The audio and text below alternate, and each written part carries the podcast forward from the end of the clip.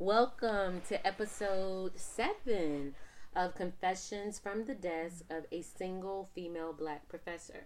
I had my son once again after episode 6. He was like, "Mom, let's do something different." Yes, sir. And so I said, "That's fine." So this is not that any of the podcasts are scripted, but I do kind of have an idea of what I'm going to discuss. This one is slightly different. So from time to time, I will allow Elliot, to kind of like Truth Hour, and he's able to ask me any question that he wants to ask me. So with that being said, I'm going to put my seatbelt on because I don't know what Elliot's going to ask me today, but I'm going to be as open and honest as I possibly can.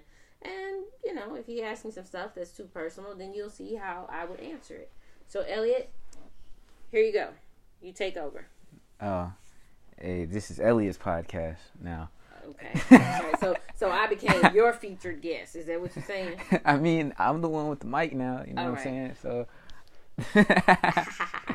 Come on. All right. So, welcome to the Elliot Show. How may I help you today? Oh, wait. No, not how may I help you. Making that sound like Elliot, I need you to be. And see, this is the kind of stuff that I deal with. He plays all the time, and I really can't get upset because I play a lot too. But what questions do you have for me? Do you think virginity is a social construct? Damn, you went right for the gusto.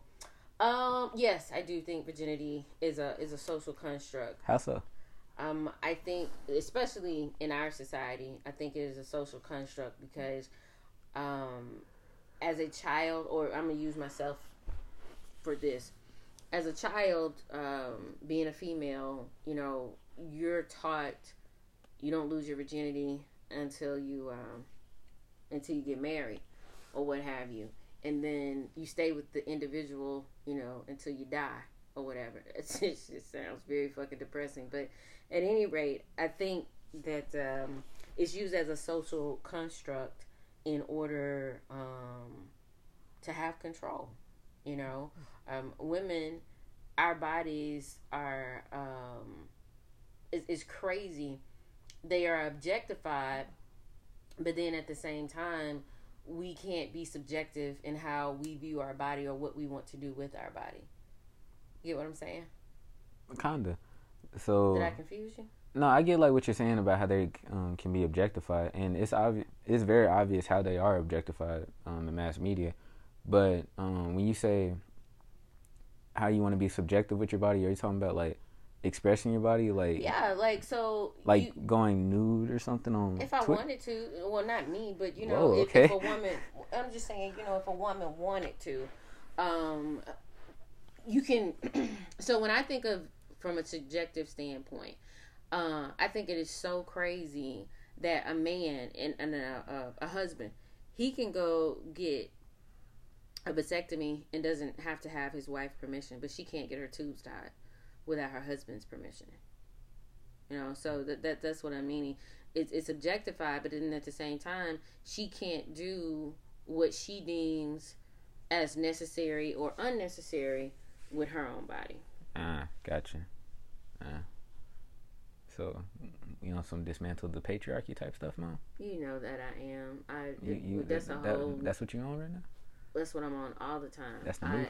I am against that. I think that I believe in duality. I don't believe that anyone should have dominion over someone else's body.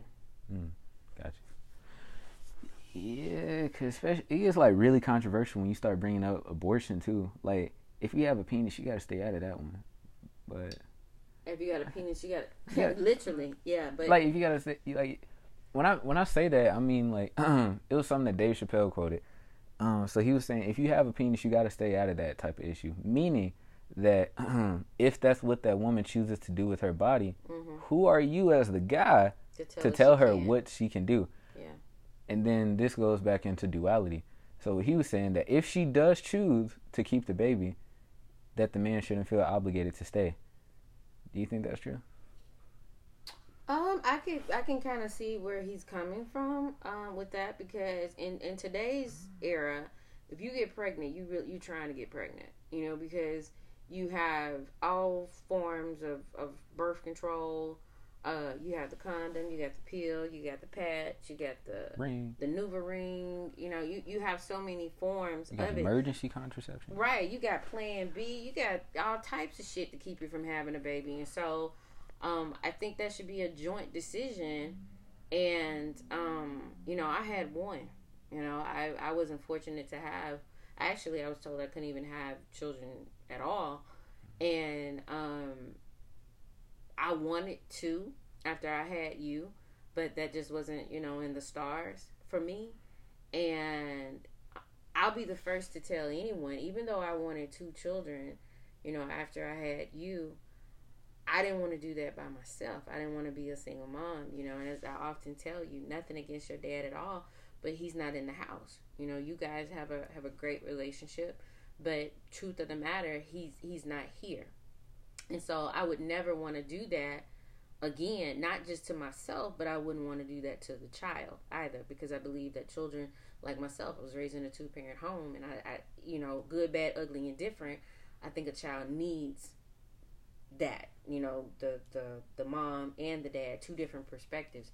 And so when you talk about having children and the man saying, you know, well, if you decide to keep the baby, then, you know, I don't want to have any parts of it. Again, that's something that I may get slack about, but he's entitled to do that. And so what that means is, as a woman, you need to be more mindful of who you're having sex with. Because if you're having sex with someone and you know, he hasn't had a vasectomy, or you don't have your tubes tied, or you're not on some form of birth control, and you have a baby with him, and he's like, I don't want to be any parts of this child's life, or he's a deadbeat, or whatever the case may be, that's a reflection on a woman. And that's not me giving men, you know, a pass, because I damn sure had my experiences with being a single mom.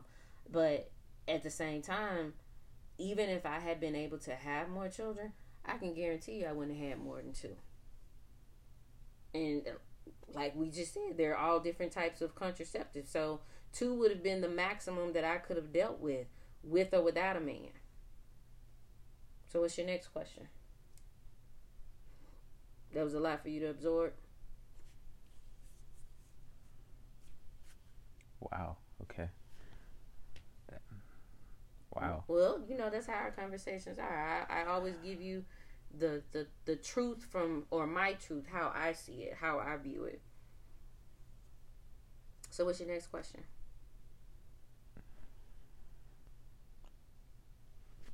I really stumbled you, didn't